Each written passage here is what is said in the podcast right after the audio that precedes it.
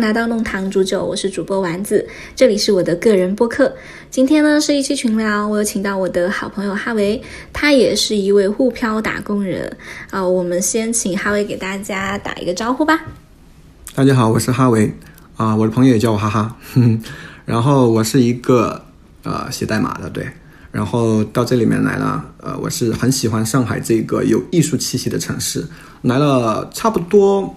有半年左右啊，那可能要比丸子来的稍微短一点，可能你的感悟会比我更多啊。那我们先让丸子来说一说，你当时是因为什么来到了这座城市呢？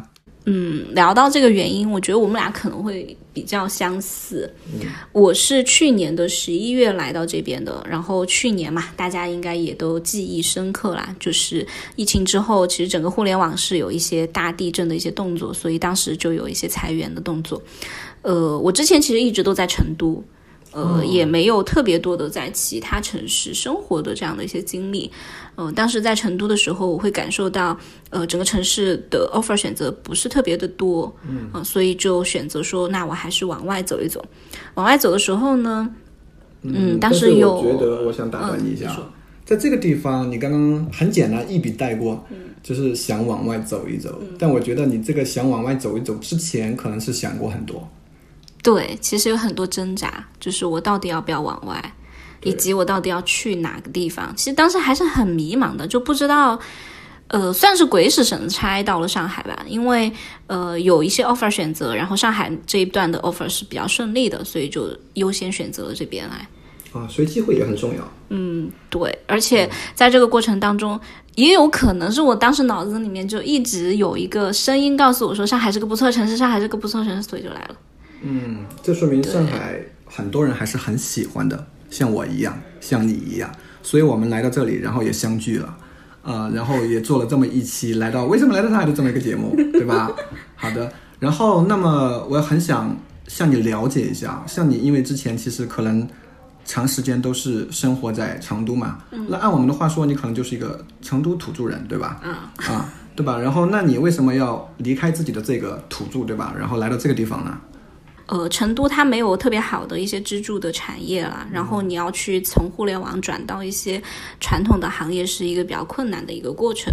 而且，嗯，我自己身上也会有一些压力嘛，所以就说，那你没有办法有更好的 offer 在异地的城市，那你也只能去。对，这个是我当时最最最初的一些选择。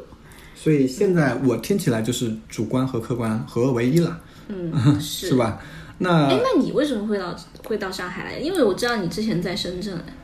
因为我也是从互联网里面被裁出来的一个人。然后呢？裁员之后大家都到了上海，是吗？对。然后呢？呃，另外一个是什么呢？就是啊，其他地方确实没有太多很好的办法，没有好多选择。那我们上海这个地方好像还不错，工作也还行。那我们就去那试试看吧。然后我个人也不讨厌上海，OK，那我们就去试一试。所以就到了这个地方。哎，其实这个也侧面说明一个问题，就是，呃，在最难的时候，可能上海的机会，呃，是整个或者说是确实是会更有机会的这么一个城市，可以这样理解吗？我觉得你的想法还有你的认知是跟我完全一样的。为什么这么说呢？因为我身边也会有亲人或者是有朋友，他们是从其他城市，然后呃没有太多更好选择的时候来上海。抱着试一试的态度来看一看，然而就是这么一个稍微大胆一点的尝试机会，让他有了更多更好的选择，然后也有更大的一个面。所以，嗯，从这个方面来讲，我觉得至少我们这个圈子里面的很多人，他其实如果只要啊有这么一个稍微嗯敢于去外面看一看的这种想法，实际上上海都不会让他失望。嗯，我我觉得是的，但是但是可能我我希望听友们就是不要被我们 就是这种我们的感性的这种呃理解然后带偏了。你可以选择你自己呃喜欢的城市，这个只是我们的一些感受啦。嗯，对对。然后呃，刚刚聊到选择城市这件事情，其实我还蛮想呃和那个汉维去聊一聊的，就是因为你我知道你过往有很多城市啊这种生活的一些经历和经验。然后我最开始到上海的时候，其实也会有过一段时间比较迷茫和孤独感很强的这种时刻。然后我就想说，呃，你在这种很多城市之中切换，你是怎么去做好自己跟城市的这种连接的？嗯，这个问题实际上我觉得我可能没办法好好回答你，因为我没做好。那你可以说一啊下你怎那等一下么做的。呃，那所以其实呃，先把我这个问题先小小的放在一边，呃，因为我也有一些疑惑，我想请教一下你，对吧？啊，为什么呃非常就是成功的一个女生，对吧？然后到达这个地方，竟然会感觉到孤独和迷茫？呃，为什么会孤独？首先，其实我是一个从我完全的熟人圈跳出来的，我过去所有的经验和我所有的朋友、亲人，我的舒适圈都在成都。上海对我来说算是一片陌生的地方。第二就是我的那个周末的时间会变多。我一般周末的时间，其实因为大家日常工作都很累，呃，我可能更多如果在成都的话，我就是瘫着，然后啊、打扫卫生，呃带带猫猫。哦，我们今天还有一期沉默嘉宾，就带带猫猫，然后呃可能追追剧，这个周末就过完了。嗯，但是到上海，首先你租的房子那个区域小了嘛，就是你打扫卫生的时间不需要那么长了。第二就是你也没有那么多的时间和场域可以来去。呃，看电视剧啊、追剧啊，或者是怎么这么样的，就这样的一些活动，然后，所以你就有大把的时间出来了。最开始的时候，我可能更多的就是说，因为我是一个 I 人啊，我就是自己去图书馆泡着，但泡着泡着，我会有极大的这种封闭感，就是我自己封闭，把自己封闭起来了，我跟这个城市就没有连接，或者没有深入的连接。为什么？就是你待这个城市，我们都是为了工作嘛，对吧？那工作肯定是会有连接的，但是大城市或者说上海也好，我们的同事可能更多的就是同事。我不知道你有没有这种感觉，就是大家就保留在同事关系，我们不会说啊，我们下了班大家一起约，至少这种现象很少。啊、其实是这样的啊，就我觉得他这个地方呢，嗯，给我的感触是，现在人在这个呃工作和社会当中，他其实各自的角色分得比较清晰。大家其实不是不想跟大家做朋友，而是说大家最好保持自己的一个界限，然后不要去打扰人家。我觉得这个方式也挺好，但另外一个方式给我们带来一些困扰，就是我们如何才能交到自己的朋友？怎么样才能与上海或者是其你自己所在的城市产生连接呢？就我觉得，像你丸子刚刚讲的这些啊，比如说我在一个新的城市，时间变长了，自然而然就会想啊，我应该做什么？我一个人做什么，还是和很多人对一起做什么？这就是一个问题。对，就是我最大的觉得区别，第一就是你的同事很难在工作以外的场域和时间里面跟你碰面，但是其实你在其他城市。呃，或者我简单说一点，你在成都或者更小的城市，其实这就是你的熟人圈了嘛，对吧？第二就是生活两公里的连接，比如说我如果我我回到县城，我们家楼下像我妈妈，她的那个什么超市的老板娘啊，隔壁卖牛肉面的都是熟人，天天就是王姐、张姐、李姐的喊嘛。但是其实上海不会，你你楼下的那个卖卖水果的，可能第二天就搬走了，它的流动性很强，你很难跟他建深入的连接。那这就势必你要去拓展在这个城市里面你自己的生活的一些圈子，这个也是我会觉得熟人圈子和陌生人圈子社交是。大城市和小城市非常不一样的。我说一下我的感悟啊，嗯，我姐姐是在我们那个县城，我们那个县城算十八线吧，十八线，然后她是县城里面医院的护士，嗯，她很有可能她这一辈子啊，当然不能这么绝对啊，就是大概率哈她的对她的朋友都是固定的，比如说就是她的同事啊，他们医院的同事，然后呃，她的那个我们小时候小学的一些同学。还有就是他的呃周围几公里之类的这种宝妈啊，这就是他组成了他的圈子，然后他的生活也就跳跳脱不了这些人，他们出去玩也好怎么样，其实都是这群人。而且小的城市其实很难有机会告诉你说你要去拓展陌生的圈子，因为大家都认识啊，这个城市就那么点人。然后呃，就算有这样的一些机会，可能你作为你年纪越长，你都越难会说啊，我要去认识一些陌生的人，我我可能会跟他有一些什么深交。但是对我来说，或者说对于在上海的我来说，我觉得这个是呃必须要的，因为如果你不拓展，你就是会有前面我讲到的那种封闭的感觉，这就是你自我封闭的一个结果。因为这个城市大了，它什么样的人都有，然后它流动性又很强，然后我们不断的需要去拓展一个我们自己的一些圈子。我是从什么时候开始拓展的？大概是在今年三月，哦，那个时候有一天我出差回来，我就在网上很偶然的看到了一个，就是我们互联网人的线下聚会的这么一个社群，然后。它大概就是需要花二十九块钱左右，就是一个下午。他是从下午两点钟一直要听那个讲座，大概是这种讲座的类型哈，然后去大概要听到晚上的七点，就是很长一个时间。然后本身这个活动，我觉得它对我来说没有什么冲击。它的形式很简单，就是一群人走到了一个房间里面，然后大家分了几个组，呃，大概率也是一些被大厂裁了的人。然后 或就算没有裁，可能也是大家寻求一些新机会嘛。嗯，就在里面大家分组讨论说我们要怎么找到我们自己的一些新的出路啊，我们自己新的一些呃走势。然后大家一起讨论，然后在这几十个人里面，大概率也会有那么几个可能已经在做新媒体，或者可能已经有自己副业的人，他们会站起来就是现身说法了，大概是这样子。呃，所以在那个地方，你是找到了一些啊，跟自己啊，就是在同一条道路上的一些人吗？我觉得不是同一条道路，嗯，它让我化解的是什么呢？第一就是，首先我有这种孤独感的，不是只有我一个人。有这种孤独感的不是只有一个人，因为我也能感受得到，有一些人去其实就是打发时间的。好，第二件事情就是这个城市，呃，因为高效率也好，或者说是其他什么一些原因也好，我们的年轻人身上不再只有一种标签。如果你在小城市，其实可能你就是某个厂的员工，呃，某个呃事业单位的公务员，呃，某个小店的老板娘。但是去那个现场的人，他们既有可能既有工作啊，又有又是有副业的人，然后他们可能身兼数职，然后还会说自己是什么斜杠青年，就是还有很多爱好也能够啊去变现等等，就会发现说，呃，这个城市给了年轻人身上一些呃多的一些机会，然后你不再被一个标签所限制，那么你的行动、你的发展也就不会被一种一种条条框框给限制。这个是当时我的一个感受吧，就是不不是活动本身，而是我去看到了哦，原来还有跟我一样的人，然后大家有同样的孤独，以及大家有同样的一些问题。我听到了你刚刚说的这么一个活动给你所带来的这么一些感悟啊。嗯，我其实自己有一点点小小的想法，什么东西呢？其实呃，在这个大城市里面，可能大家会面临更多丰富的抉择哈，然后会有更多一些。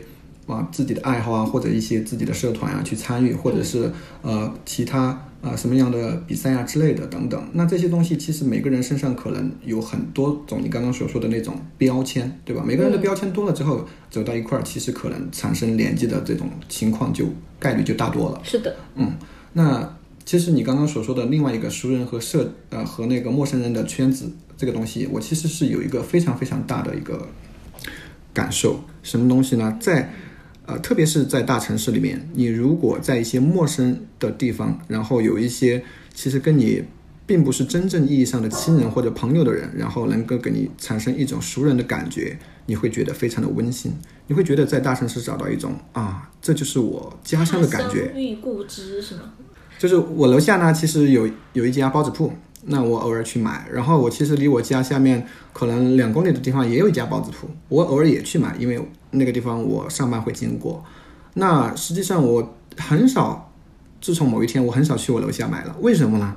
因为我每次经过我那个两公里外那家包子铺的时候，那家的大姐她每次都跟我说：“哎，帅哥早上好，今天吃什么？今天是不是又吃那个豆沙包？”她就把你吃什么记得非常清楚，然后你还没走走到他门口，他就跟你打招呼了。就会你会发现哦，这个人他记住了我，他每次都会给你打招呼，然后也会跟你说你好，早上好，这些让你会觉得非常简单的东西，但是让你感觉到这个城市的温馨。所以，就我觉得从那之后，我就觉得我需要这么一个非常陌生的问候，我就每次去那个地方买。需要有人每天给你说帅哥早上好吗？是的，是的，是的，这个地方被你发现了。我觉得是这样子的，就是呃。我还是总结一下概念哈，就是我的理解是什么呢？是，嗯，这个其实就很很很有可能会回到我们过去所谓的熟人社交。虽然这个人他不是你的熟人，但是他每天都重复这个动作，你会让会让你觉得你跟这个人的这个亲密度或者说是连接做得更深了。然后他都记得了你的口味，对吧？一个陌生人怎么可能记得你口味？然后怎么可能天天跟你打招呼？然后怎么可能天天的那么热情洋溢的对待你？嗯，对，所以可能这个会让你有一些熟悉的感觉，让你恍惚说，哎，就是在我的一个熟人的圈子里面。对，就是所以其实熟人社交和这个陌生人社交，它其实是没有太严格的界限的，因为你其实真正的目的是什么呢？就是我需要在一个陌生的社交圈里面找到我的熟人，对吧？嗯，啊，我觉得，呃，你说的这个总结是对的，但是是不是可以这样来表达？就是我需要在任何一个圈子里面找到我熟悉的感觉，我不管那个圈子是熟的还是不熟的。对对对。然后，呃，这个城市它美妙就美妙在，你可以通过各个渠道去找到跟你有相似的这样的一群人。然后在这群相似的人里面，你都能找到熟悉的这种感觉。可能 A 身上带来的是 A 这么一点点，B 身上带来的是 B 这么一点点，但是你都可以找到这种感觉，而不是说我要限死在哪几个人的这个环境里面去。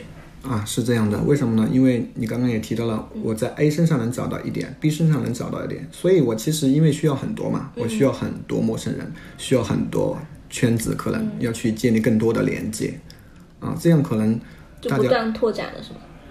这样可能才会有更多的拓展机会，或者是说与这个世界交流的机会。这样可能说的更大一点。对，呃，但是我我我说一下，就是我我我感受到这个城市，就是我们刚刚讲拓展圈子这一点，它还有一个特点是你需要不断的去拓展，因为呃城市越大，人的这个流动性越强。我说一个小的事儿，就是我们当时加了那个那个圈子以后。然后那个主办的那个圈子的那个人就从上海跑到北京去了，就虽然他这个圈子是面向全国互联网呃打工人的，但是呃你想那个头头都已经去到北京了，你始终还是会觉得说，哎，是吧？你就不经常在上海搞活动了嘛？所以我就呃还是不断的去拓展，说有没有相似的啊，甚至我会去想一想有没有，比如说练书法的社群啊，然后弹珠子的这种社群啊，因为我。会从自己的爱好、从自己的工作、从自己的生活出发，嗯，你交互的越多，你加入的这种越多，然后你可能跟这个城市的连接就会越越丰富，它会回报我们更丰富的一些生活和更多的这种呃呃这种这种，我觉得叫什么？嗯，会更多的这种这种情绪上的一些反馈吧。嗯，你说的这个反馈，我觉得是非常非常好的一个词语。嗯啊，因为它就每个人。在这个城市生活，其实你需要与人交流，那其实人家需要给你一个反馈，不管是一个微笑也好，还是一个肯定也好，还是其他的。总之，我觉得其实到这个城市来呀，就是呃，我觉得像在不同的人群里面去走动，实际上更好的东西就是呃，让你感觉到我在这个城市里面流动的，但是它其实是有生命的。然后啊，你说的每一句话，虽然可能不是被记录下来了，但是你可能会让人家听到。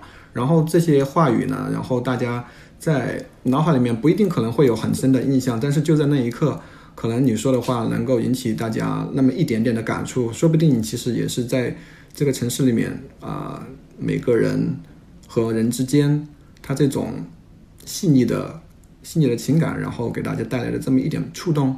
呃，我觉得可能就是人在城市当中生活，它不光光是说物质或者是呃其他的东西，它更多的可能也是一些情感的交流。然后这样的东西，它其实建立的连接可能也更深。嗯，这种虽然是微小的反馈，但是是内心很深的一些印记。嗯，这些生生活的一些圈子也好，就是职业的一些圈子也好，我觉得，嗯，给我自己还是带来了很多的改变。呃，至少我觉得我没有那么的封闭啊，就是不是那么完全 I S T G 的 I 人了，就还是会开朗一些。我不知道你有没有这种感觉，或者说是嗯嗯，I 是 I 人是比较矮的意思吗？I 人就是比较内向的意思啊。就你想，我在这儿今天说了这么一点点话，其实也是一个比较内向的人呢。然后，嗯，好，你说我不戳穿你 啊，真的就是。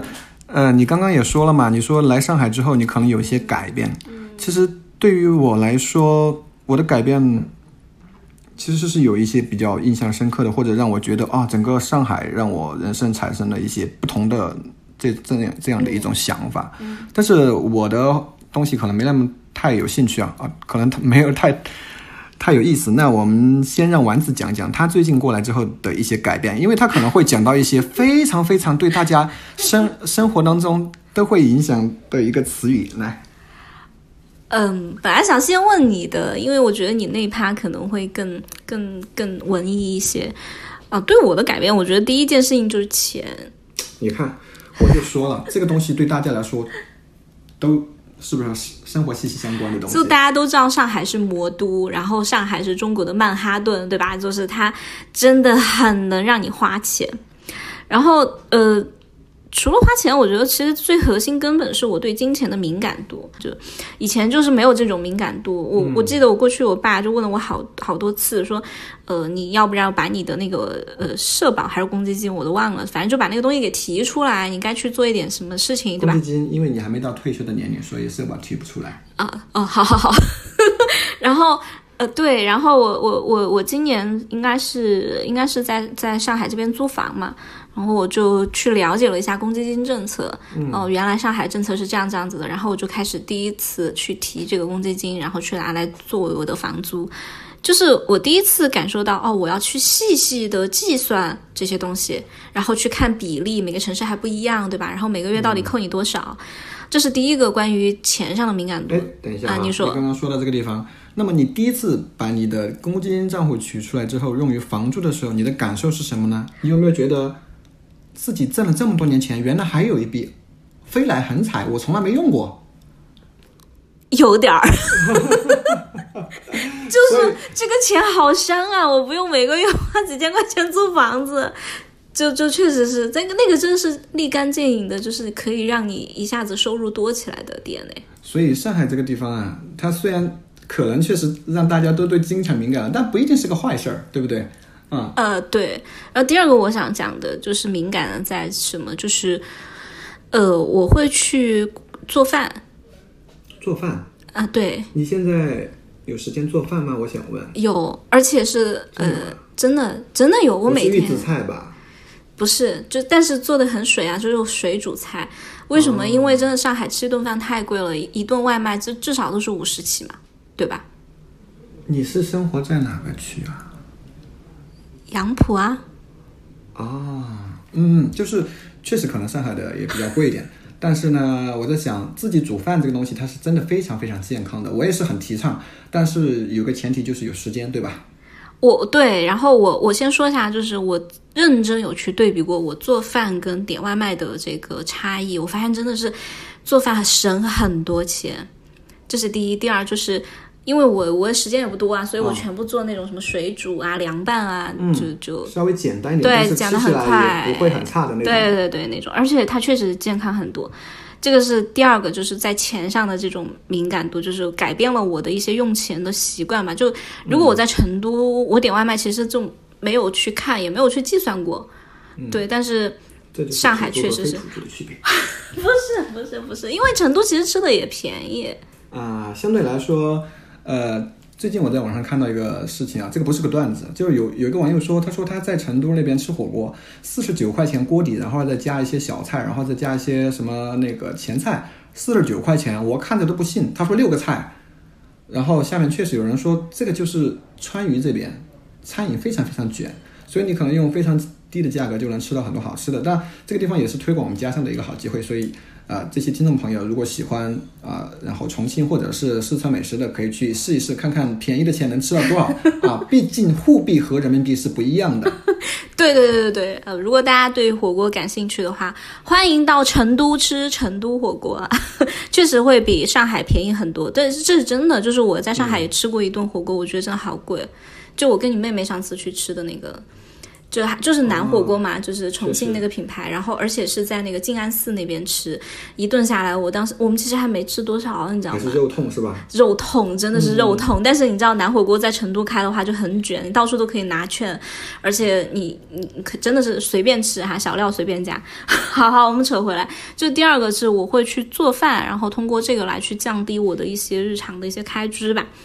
对，这个是我我觉得钱上的一个敏感度，这个真的是很直戳。我想三十年，我工作十年，我都没有看过我的那个什么公积金。我今年跟我爸妈开始说我用公积金的时候，我爸说：“那你赶紧去看一下你的公积金有多少。”我说：“哇，原来还能有这么一笔钱。”这个。看来对你来说真的是影响比较大，为什么呢？多了一笔钱，那影响不大吗？对不对？是的，这这之前其实知道有这笔钱，但是其实没有直面过它。之前从来不需要，现在需要了，说明变穷了。说明啊，现在挣得多，花得多。成上海这个地方啊，就是，对吧？挣得多花得多的地方。对，就是上海挣钱，上海花一分别想带回家，货币，它有它自己的货币体系。那我们想接下来聊一下，你有没有一些其他的跟这个城市可能，比如说，呃，以前有没有什么想做的啊，一直没有做的呢？然后到这个城市之了之后，你可能有些新的认知、新的改变，然后突然又把它拿起来的那种事情呢？哦，可太多了。啊，那你可以说一两个事情让大家听一听吗？呃，我是从小练书法啊，对我是从小练书法对我小的时候就练书法。啊，那你然后对我们中华文化的传承应该起到很好没有没有没有，没有没有，不要听他瞎说，就是是练是有一点童子功，但是呢，呃，因为不是童子了。你真的跟你录 我打岔，就是是有一点童子功啦，但是。嗯，因为你常年的工作，还有就是，特别是你读书嘛，就你后面要考大学那些，你很多时间其实都没有在练字身上了。这个肯定这是第一，第二就是，呃，当时比如说你比较年轻的时候，你周围的同学啊、朋友啊，他也大家的喜好也不在这儿，嗯，对吧？所以其实你的社交上面也不会带上他。然后到上海，我不是前面不是说有一段时间就是很孤单嘛，嗯，我的化解的另外一个方法，我说我去逛书店啊，我就把我的那个笔带到书店去练字，或者是我自己在我那个出租屋里面买了一张小桌子，我就去练字。哎说到这里，书店还可以练练书法吗？可以啊，就是你把你的装备带去，又没有人管你，哎，这就是上海很好的地方，就是它它会有这些桌子吗？你自己想办法搭呗。哦，就是你自己，比如说它是一个窄的的，人，哎，你说到这个点，我也想展开聊聊，就是可以啊，可以啊。呃，我去书店练字这个事情，没有任何一个人觉得很诧异和惊讶。首先，这个动作我在成都做过，呃，我记得我当时去的是呃银泰的那个宣客会，就是那个新华书店嘛，就是新华书店那儿。然后我的习惯就是点一壶茶，然后自己把那个打开，然后就开始练字哈。首先你会发现两个地方的书店，成都这边的话小孩子多，他基本上就是周末家家长带着小孩子去。哎，对，你说的对。好，第二就是小孩子会过来问你，哎，你在干嘛呀？啊，他在写字，妈妈他在写字。然后那个妈妈也会走过来说，啊，他在写字，就是旁边会有人指指点点，你知道吗？但上海绝对不会。嗯，所以其实上海这个地方，或许换个说法是，大家可能有，或者是更好的尊重大家习惯的这么一个事情。对，不管你多小众，而且就是他会包容，就是他包容性很强，你做什么他都会觉得这就是这就是 OK 的存在即有价值，就是他他不会来过问你，他不会觉得这件事情很诧异啊或者怎么样。而且书店里面确实也是年轻人，就我们这样的人多一些。呃，你说周末有没有小孩？有，但是小孩都会非常的，呃，就是他很知道这是一个需要安静的场合，他不会来吵，不会来闹的。对他们来也是来看书的，不是为了来吹空调的，虽然可能也有吹空调的这个成分。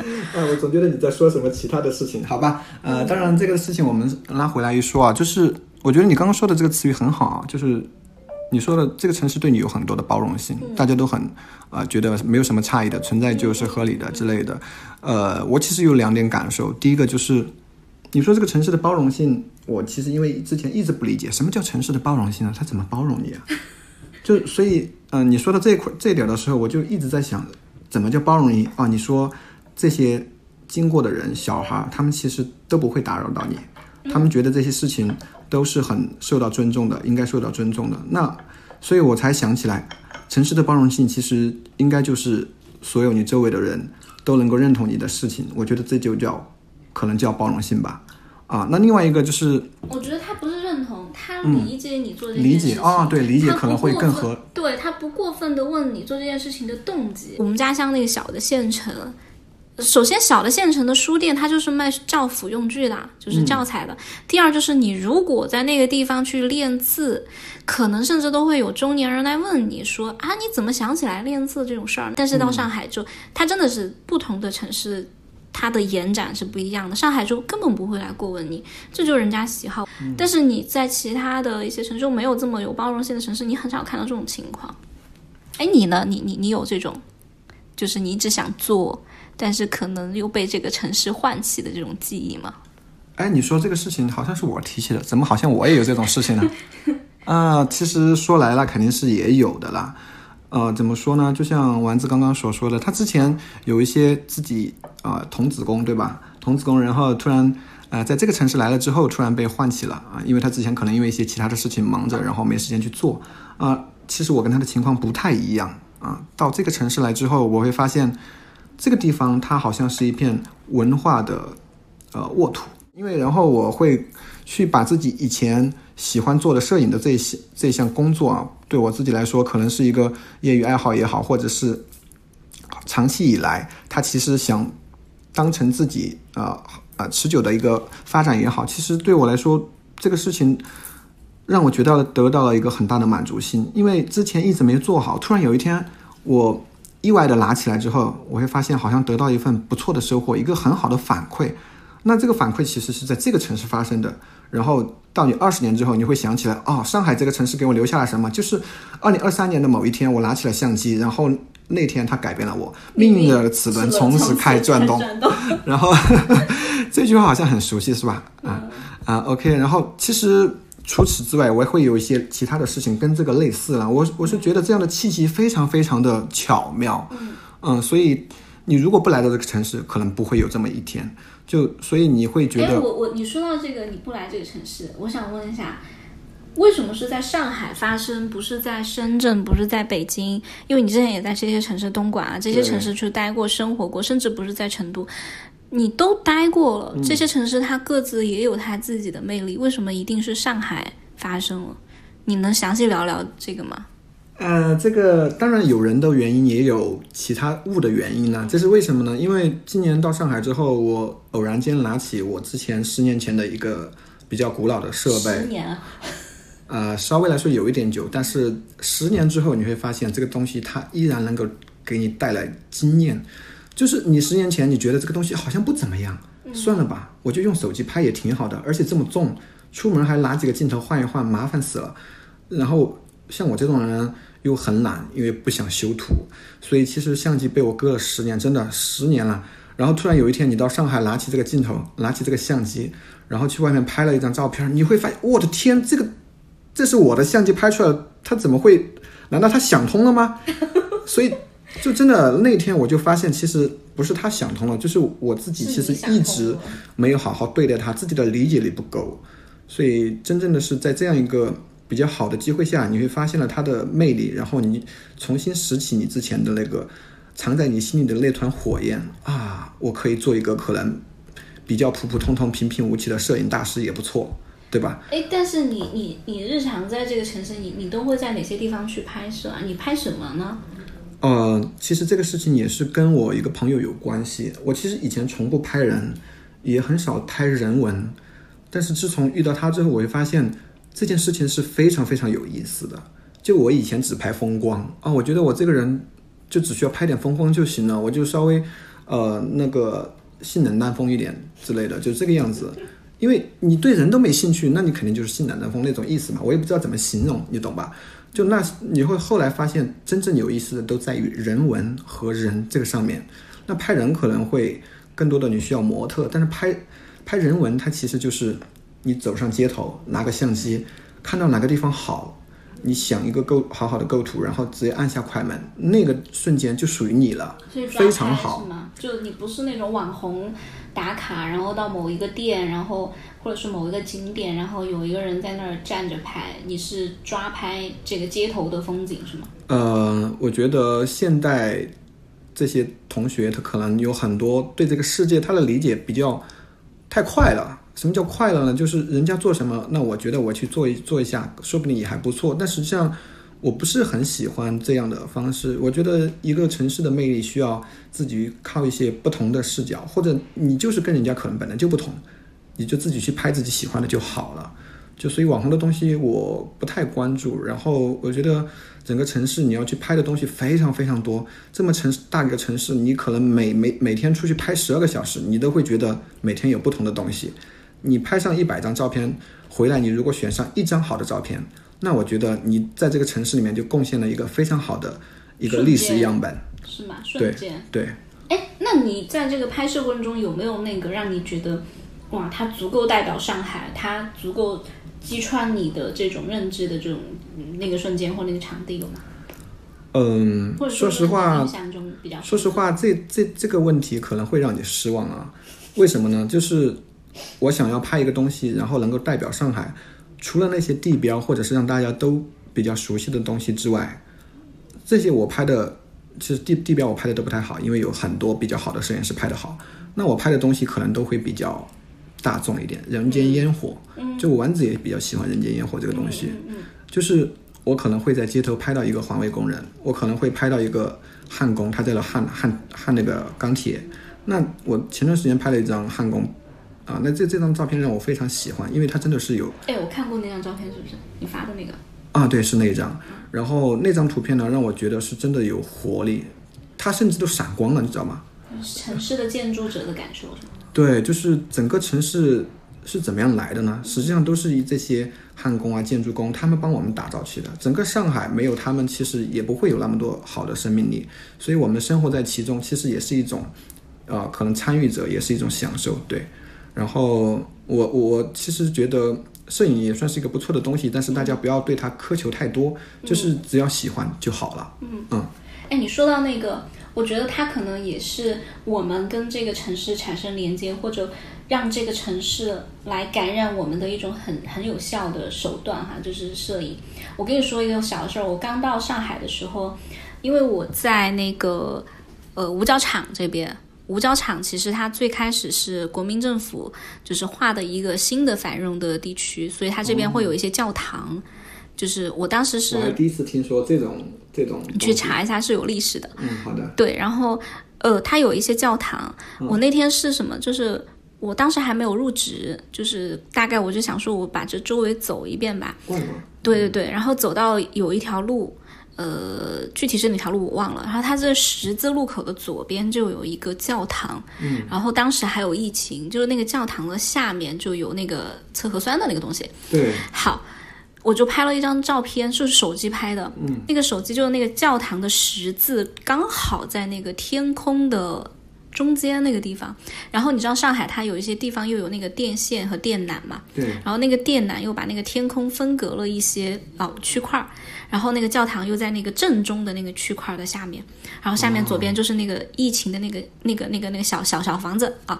好，你当时我想到什么？就是以前教堂也会有修女嘛，她在战时的时候也会有一些医疗的辅助。嗯，然后那一刻我感觉就穿越了。首先，那个教堂它很旧，就看着就知道是老建筑啦。对，然后第二就是你又有一个现代化的这样的一个场景，就是疫情的那个场景。第三就是那些电缆跟那个十字架，在看给你把天空分隔了，就是你会有一种若隐若现的错觉。我把那张照片就发给了我妈妈，然后我妈妈就说：“哇，这张真的很有那种电视里面的那个那个上海的那种感觉。”是不是有一种即将要获得普利策利奖的一种感觉？没有没有没有，但没有，就是我只是是觉得它有故事感。对我，嗯我听你说这个东西，其实就跟我带来了很强的画面感。你说有十字架，有然后电线的分隔，然后下面还有一些当代测核酸的这么一个画面，啊，对，三个三个东西都在同同框。然后呢，它其实这个构图我也看得出来，还算是一个很非常好的构图。对，所以我觉得你这个东西它，啊，不说这个什么就是构图的问题了，它其实真正能带来的东西就是它呈现了城市的一面，然后呢，我们从这个上面看到了一种新闻的一种感觉，真的就是一张图片带来的东西，它其实呈现了一个城市的一面。这个东西可能是，呃，我刚刚没办法回答你的东西，但是你自己用这张图来回答了，我觉得非常好。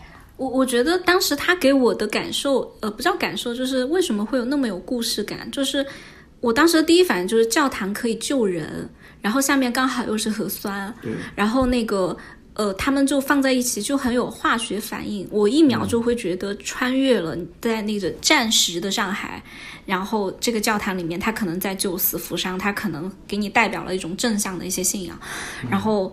呃再加上那个照片，我后面又用了一个模板，就是滤镜啊，就是那种泛黄的滤镜？就很有老照片的那个感觉，你就会知道说，OK，这个城市其实它背后会有一些过去的历史，还有过去的一些故事，是会很动人的。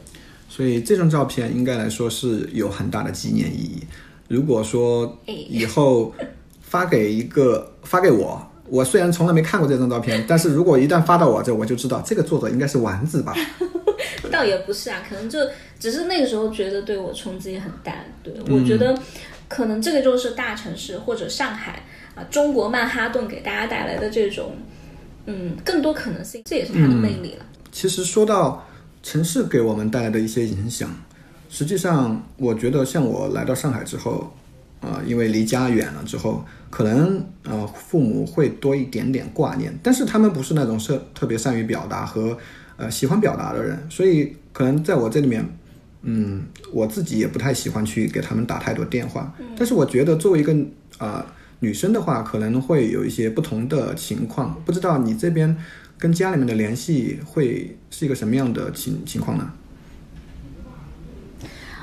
我一直以来，我跟我妈妈的那个沟通都是偏少的，就是那跟你爸呢，也偏少，也不是特别多。就是你知道，就是大家大家都在一个城市，都住得很近，所以其实你不会说我天天打电话，你知道吗？就是而且，大概我能听得出来，就是我们这一代人就是放在了他自己就长大的那种感觉。呃，倒也没有。其实我父母还是很关心我的，但是他也不是那种很天天打电话或者怎么样。嗯。呃，但是离开家这么这么远的地方，我觉得可能大家哈，就是在外漂泊的人，可能都会有，就是你心里一定会有一个小小的牵挂，就是我的父母离我比较远，我不知道他今时今日身体怎么样，你多多少少都会想说，我要主动的去关关心他。哎，对。就是我化被动为主动了。就过去我妈不给我打电话，我可能真的很少找到她，除非我有事儿。因为你很近，然后你随时周末都可以回去吃饭，而且呢，就是爸爸妈妈好不好，他他自己就会来找你说啦。但是你现在隔得远了之后呢，首先父母他自己会想说，我不要给我的子女添麻烦，所以他可能有很多事情都不会来告诉你。第二呢，就是你确实隔得远了，你的近况他不知道，或者他的近况你不知道。所以你会想说，我主动想要知道他们什么？所以更多的是你给他们打，然后他们可能会周末给你打一下，这样子。其实倒也没有那么固定。我先说一下我的改变，就是我给我自己的一个要求，是我一周至少要给我妈妈打三次电话。嗯啊，然后，然后我频率还可以，这个频率。都有点高，然后我记得应该是这周吧，我我周四给我妈打电话过去，那时候都已经有点晚了，我下班都已经十点多了，然后我打过去，我妈都要睡觉了，我说，哎，你在干嘛？她说我要睡觉了，我说那你怎么还没有睡？我在刷抖音，我说少刷一点抖音。其实可能你跟父母之间聊的这个事儿都非常的小，非常浅，很琐碎，对，甚至他可能都有点烦，怎么又打电话过来？你今天加班没有？这种，而且每一次他都一定会。呃，牵挂我，特别是最近缅北诈骗很多，他又老年人嘛，他就很担心你在外面遇到什么事情，就老是重复说，哎呀，你手手机呀，什么信息啊，少少在网上买点东西啊，这种他就会重复跟你讲。以前我就会觉得说，嗯，好了好了好了，我知道，对吧？就这事儿我还能不知道吗？但是现在我会说，我会等他说完他所有的挂念。包括我自从到了上海之后，每一次打电话，他一定会说一句话：“你早点回成都。”我都一定会让他说完这件事情，我才会说好的啊，没事儿，我知道了。就是耐心程度增加了，频率增加了，以及我一定要让他把他的那个担心说出来，因为我知道他说不出来，我把他打断了。其实他是一个非常嗯。更加无处发泄的东西，因为如果我在身边，偶尔回去他还能挨一顿骂，你知道吗？就是他可以通过骂我，然后把这个事儿给发泄了。但是我可能半年或者很久才回一次家的话，他就他连骂人都没办法骂，他要骂谁？他只能去骂我爸。所以有感情可能没有太多地方能表达，这个也是会让人呃有点憋那种感觉哈。对。啊，所以你们现在多沟通一点，靠打电话的方式。至少能够表达你自己对他们的那种关切，他们也能感受得到。而且我会踏实一些，就是如果我因为过去你在一个地方，爸爸妈妈身体怎么样，你是第一时间能知道的。嗯。但是你现在哪怕他是些是一些小病，然后你不知道，其实你都会很担心，说他会不会严重，他会不会怎么样，你就会多希望通过高频的沟通呢去了解到他。对，这说明其实你对他们也有一些些微的不放心。可能有一些方式，有一些方面，你可能会掌控的更好，也希望能够关注到他们，给他们更多的一些。因为你远了，我觉得这个是所有嗯在大城市里面打工的人可能都会有的一些。当然别人我不知道，但是嗯，至少可能女生或者说我们这样的人，我们不是年轻人嘛，年轻人可能更多追求一些刺激啊，我天天就要玩儿。我们可能更多的是年轻人，我说的，就至少我吧，我觉得我不是那么多向外求的这么的一个一个人的话，我可能更多就会回来说，看看我自己自身以及我的家庭，我的父母。我出来打工也好，我出来工作也好，除了让我自己好，我也希望我的家人好。如果说我连这点消息、这些信息都有壁垒的话，我我赚再多的钱，我再让他们好，其实他们都拿不到，他们都享受不到嘛，对吧？嗯，好，我们今天节目就到这结束了，因为这个丸子有点想家了，他要打电话。没有没有。哦，那那还可以说是吗？然后这个是我我我觉得变的第一个点呢，就是我会高频的主动的联系他们。甚至我有时候觉得我的联系都有点废话。第二个是，我会嗯关注或者说去关切我父母身边的人。啊，这个那展开讲讲呢？你没有这种这种行为吗？因为怎么说呢？就是我关心我父母身边的人这种事情太少了。能关心的人也比较少，所以，因为我们不是一个很大的家庭，大家分散在到各个地方，所以不太好去关切。我怎么关切呢？我不知道你们那边是怎么样的。我是因为我爸爸、我妈妈那边他有有几个姐姐，我妈妈是那边最小的，嗯，然后我爸爸这边呢也会有兄弟，嗯，然后小从小到大哈，从小到大就是这些叔叔阿姨什么的。我都是嗯，就就是我认识我知道，但是我可能关心的很少。对，就是大家可能对你妈说打招呼啊，阿姨好，哎，对，你就去玩你的啦。哎，对对对，而且如果那个时候自己还在成都或者自己还在家里面的话，就是大家就是串门吃饭，好过年就串门吃饭。而且那个时候，我妈妈就是，比如说她还有一些阿姨，小同小区的王阿姨、李阿姨、张阿姨这种，然后她可能会希望说几家人一起一起吃个饭什么的，我都很排斥啊！为什么又要跟他们吃饭？我们经常那样吃饭。但是现在我会慢慢的，呃，开始第一去关心说他身边都是些什么人。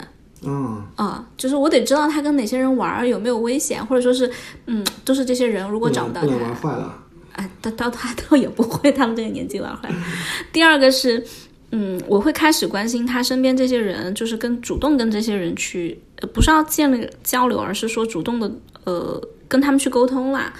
呃，我记得我今年，呃，去年这个应该算去年还是今年，反正就过年回家的时候，嗯，呃，我要离开成都要到上海的之前，我就请我二姨吃了顿饭。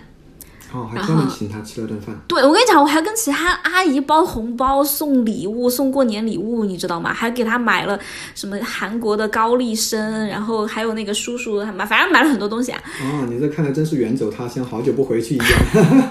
不是，因为你你确实离得很远嘛，然后就会，我会请他吃顿饭。我记得我我那个饭要结束之前，我就跟他说，我说我会长时间的不在家，嗯。我我父母的健康怎么样？我父母的生活怎么样？可能很多时候都需要，呃，靠你们来去关注。然后我也很感谢你们在这个过程当中给了我妈妈很多的帮助。然后我也希望你们就是，其实就是有一种嘱托。好，说得好，我们鼓掌吧，挺好的。这是一种嘱托，就有点像我我离开，然后可能我妈妈她会跟我的大学的老师说，哎，希望你照顾我的女儿是一样的，就是这这种感觉。嗯，感觉你现在是妈，她是女儿，哎。因为你长大了，你要照顾她嘛。哎，你说的有道理哈，长大了之后你就变成妈了，可能，然后他们就变成子女了。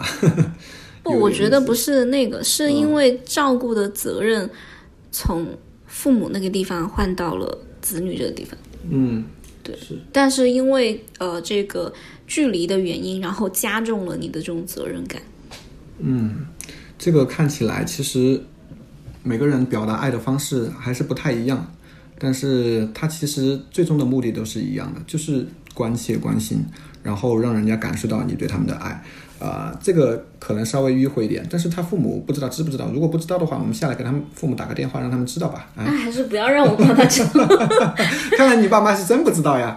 嗯，不是，就是不想让他知道这个节目。哦哦哦哦，好的好的好的。对对对对对。嗯，明白明白。呃，其实我们这个节目呢，其实主要是聊大家在上海之后这个感受和体验。对对啊。然后回到这个事情上面，我们刚刚聊的大多数都是跟家人相关、个人相关。嗯那如果说我们把这个事情放大一点，你如果说让你回答一个问题是，如果你到上海来之后，呃，你觉得它改变了你人生上的一些重要的事情吗？或者你的一些观念，有什么其他的东西让你觉得可能改变的比较重要的吗？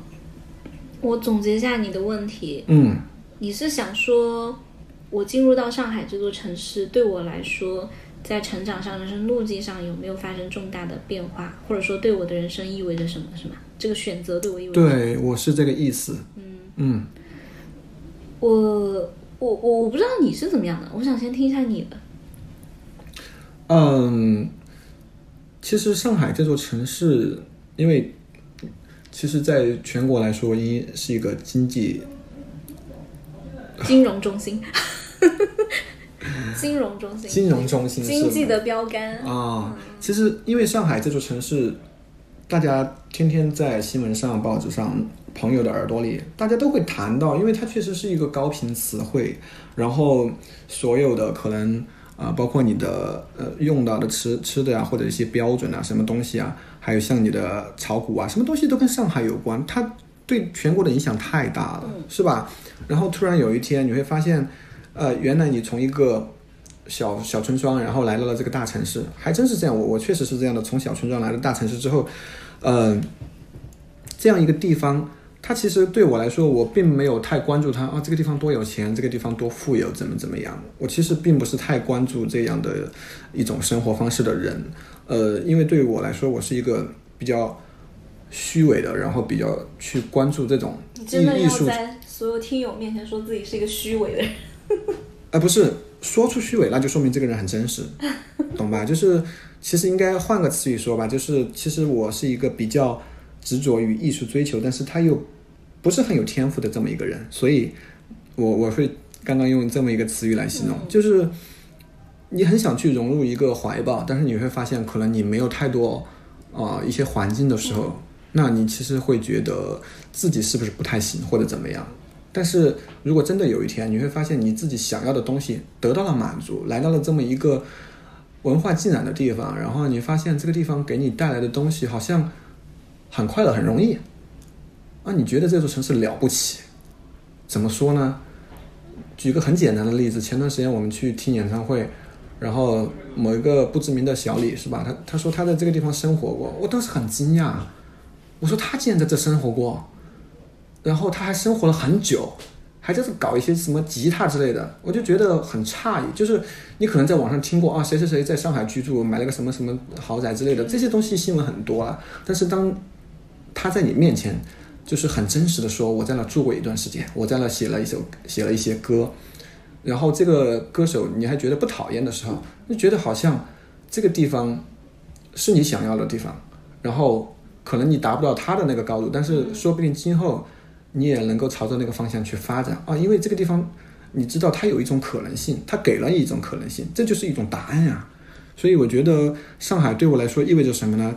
它感觉现在对我来说就像是我在这一边当牛做马打工的地方，另一方面又给了我一个理想国的一种，呃，这个实现我自己心中想要的这么一个理想的一个地方，所以它好像很现实又很虚幻，很奇怪，就是这么一个魔幻的地方。为什么叫魔都呢？说不定就是因为这个原因吧。哎，我能不能理解，就是一方面它非常的现实，它的所有的价值靠金钱或者说是利益来去定义，但另一方面它又有非常丰厚的文化的土壤，在这个文化里面，其实你的精神是富足的。啊，我觉得你后面说的这段非常好，前面那一段呢，我不知道是不是这个意思，因为我没拿到那么多金钱。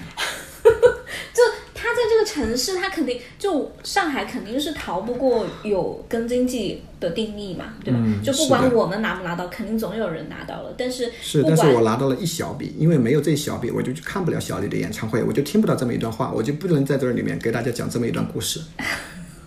就 是就是我我我总结一下哈维的意思啊，就是他嗯会更喜欢，或者说是他认为上海给了他在精神上开了一扇窗，让他把他说的这扇窗非常好。过去想要做的这种文艺的一些事情，或者艺术的一些事情，他自己对于艺术执着的追求，在这个地方因为有这么丰丰厚的土壤而生根发芽了。也许这个生根发芽并不是在艺术上有多么的造诣，但是一定会对他的人生和他的生活有一些呃正向的一些能量来滋养他的生命。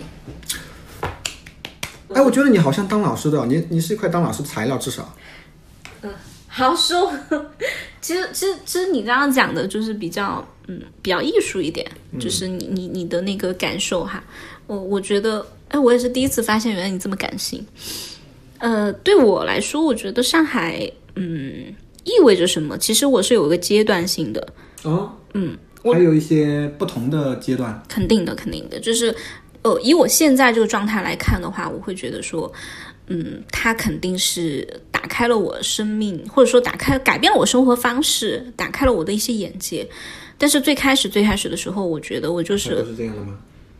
对我就是认为它是一个做巨大的赚钱的机器，然后我是这个机器里面的螺丝，我是带着一个小小的、很实际的目标来到这个城市。嗯，所以你那个时候的想法比较纯粹简单。哎，对，就是赚钱，打工就完了。对，打工赚钱，赚完我就走，我就 非常的就是现实，而且我就跟我是说那个时候，其实你可能不太想跟这座城市有太多的关联，撇上太多的关系。我只要赚钱，赚完钱就走。至于我在这留下了什么，他给我带来了什么，好像不用太关心。对我当时是怎么跟我妈说的？我说哦我跟那个送外卖的这些打工人是一样的，然后我尽量不为这座城市我们跟他确实是一样的，只不过我们会说一些冠冕堂皇的话，在这录这么一个播客。好惨。但是我后来为什么会觉得它有一些变化？就是我刚刚我们不是讲了有孤独感，然后你要去跟这个城市发生连接吗？嗯，哎，就是发生连接的时候，这个齿轮就开始变化了，因为没有转动吗？它它变化嘛，后面在转动嘛，哦，就是这个城市它有很多值得你去探索的一些点，比如说我一开始可能是去打卡了一些图书馆啊、博物馆啊，包括上海有太多的文化的这些地方，哦它会让你长一些见识说到这个。地方，我其实很好奇啊，我可能老是打断你，那可不可以说一下这些地方是哪些地方呢？我其实也很很感兴趣，说不定一些听众朋友也很感兴趣。哦，我第一个先去的一定是世博，就它太有名了嘛，哦，世博嘛。嗯，然后接着，但是我去世博那天它没有特别好的展，然后我上海逛逛展和博呃那个那个呃博物会多一些，就是看博物馆会多一些。啊，上博，然后我甚至还去了那个呃奉贤有一个博物馆，然后震旦博物馆，有点远。啊、对，然后海洋博物馆，海洋博物馆在滴水湖，你知道吗？就打车都要打将近三个小时，我知道，也还好，不算很远吧。很远，我打车都打了哦，快我知道了，三个小时。滴水湖那个地铁站不是滴水湖是吗？对，那个那个是真的在湖边，那个哦司机跟我说，他说站在那边都能看到浙江航海博物馆就，就很很确实还不错，你进去就能看到那个巨大的那个船。哦，我那天你去那儿看博物馆了？对对对对对，然后还有很多博物馆，就你知道极客上面有一个极客上面有一个网友，他整理了一下上海的博物馆，就是有一百多所。他说你每个礼拜去逛一所，你全年都不会重样。这就是我觉得它文化很丰厚的点，就是它除了你刚刚讲到的这些文青的苗头、这些种子，除了它历史的文化以外，它在这个城市也投入了很多文化的教育。这些这些馆其实都不贵，嗯啊，这些馆都不贵，就你你你几十随便对几十块钱，可能就是哦。有一些馆是免费的，是是还是免费的，对，然后你就可以去，你就提前预约啊，这些都要提前预约，嗯，对，然后会给你一些新的一些认知，这个是我觉得第二个，就是你连接之后你会去探索它。好，第三个就是对这个城市已经开始感兴趣，感兴趣了，对对对对，你嗯有好奇心了，你去探索它，你探索的过程就一定会遇到人嘛，嗯，然后这个人，这些人，这些志同道合的人，或者说是这些跟你有相似经历的人，会给你新的思想和理念。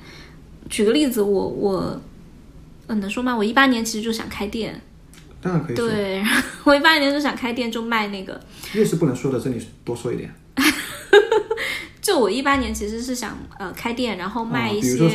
女性的用品啊，就女性的用品，但是一直呢就是停留在想法层面，其实都没有实施。呃我也我也跟我的伴侣有讲过啊，说我我我想开这个店啊，大家可能就停留在探探讨阶段、啊。其实也不是，就是你所有的想法都有了，就差个程序员。呃，但是但是但是今年，因为你在这里，你就很容易找到，就是大家可能都会想开店，或者说大家都想做自媒体，然后大家都想做自己的副业，大家都不希望只有一条路的时候，这种高效的运转会推动你往前。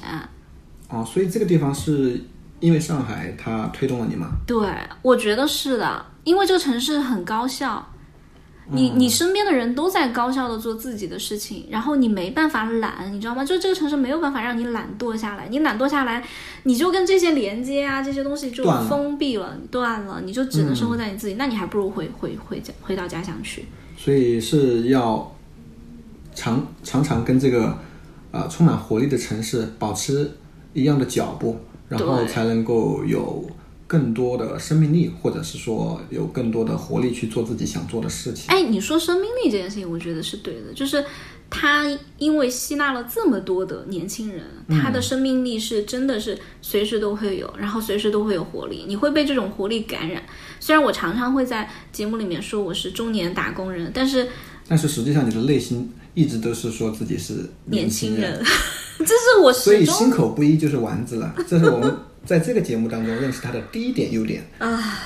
没有没有没有，这我我我我们说回那个活力，就是你你不管你是什么样年纪的人，我相信我爸爸妈妈到上海，他可能都会感受到这种活力，这种这种新的这样给你生命力、给你冲击的这样的一种感受。这种感受其实是带着你往正向方向走的。对，然后因为有了这样的感受，我觉得上海对我来说，它开了一扇门，或者说它改变了我之前对我人生路径的规划。我之前对我人生路径的规划就是赚够一笔钱，就像捞钱一样，赶紧跑路，我要回去了。但我现在不会这么想，我可能说对，因为现在赚够了。没有，好的，那我们接下来说。就我现在可能会想说，那我要去找一找我自己的一些价值。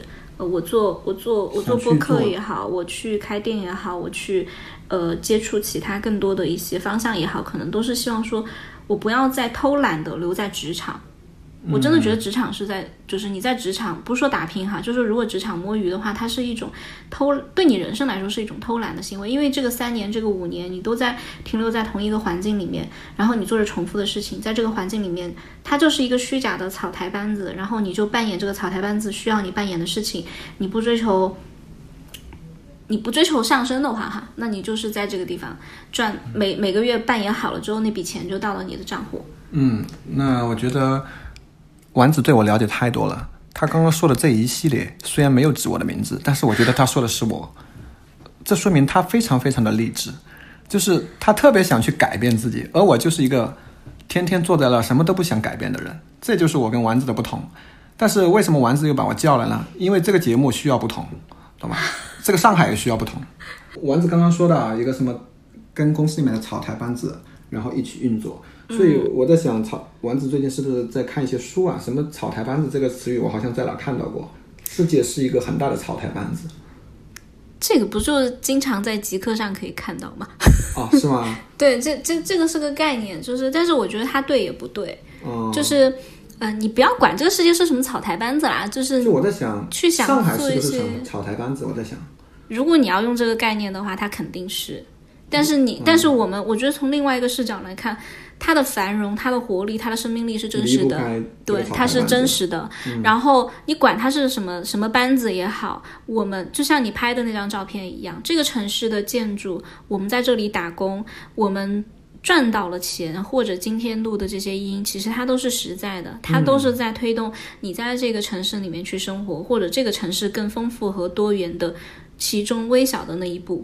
我们认可这一步，那么这一步持续的去做下去，它就一定会有价值。我是这么来看这个事儿的，所以我觉出你的意思来了。嗯，就是你你这个人除了工作上的事情，在生活之外也想做一些更有意思的事。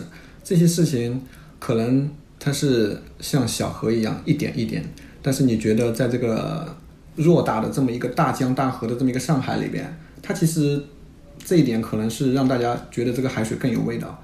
对我，我觉得，哎，你说这个让海水更更有味道是对的，因为，呃，每个人的生命是不一样的，每个人生命的经历也是不一样的。我们执着于把生命的经历，呃提取出来，或者说是我们用我们自己生命的经历去书写一个更有价值的事情。这件事情它高于每一个人都像一个螺丝一样，在一个工厂里面去打工，然后每一个人都重复做同样的事情。而因为我们不同的人提取了我们自己生命里面最宝贵的经历，所以这个城市它才会丰富。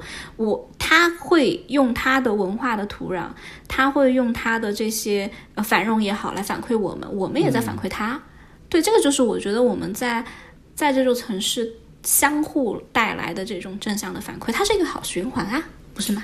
刚刚听到丸子说的这一段话，我觉得还是挺震撼的。为什么呢？以前我没有听到过说这样非常就是非常深刻的这么一段话。然后我觉得城市和人之间的这种关系非常非常复杂，好像又很简单。听他这么一说，所以我觉得在这个城市里面去做自己喜欢的事情，然后你做的事情。被大家所喜欢，那可能是更好的。如果没有人喜欢，那让自己喜欢，那至少这个城市它也是给你一个正向的、积极引导的一个东西。可能是的，就是我们可以大胆而勇敢的在这座城市里面去发光发热，不管这个光和热是否被人认可，只要我们脚踏实地的喜爱自己的生活，热爱这座城市，一定会有正向的反馈的。好啦，今天就是这样啦，谢谢大家的收听，我们下期再见，祝你每一天都开心喽！好的，这是丸子，这是哈哈，还有一只神秘嘉宾，我们的万万万呢？对，给忘了跟大家介绍一下，今天还有一位神秘的沉默嘉宾，就是我的猫猫，它叫五百万。下次有机会的话，我们也可以聊一聊猫猫的话题。好的，拜拜，拜拜。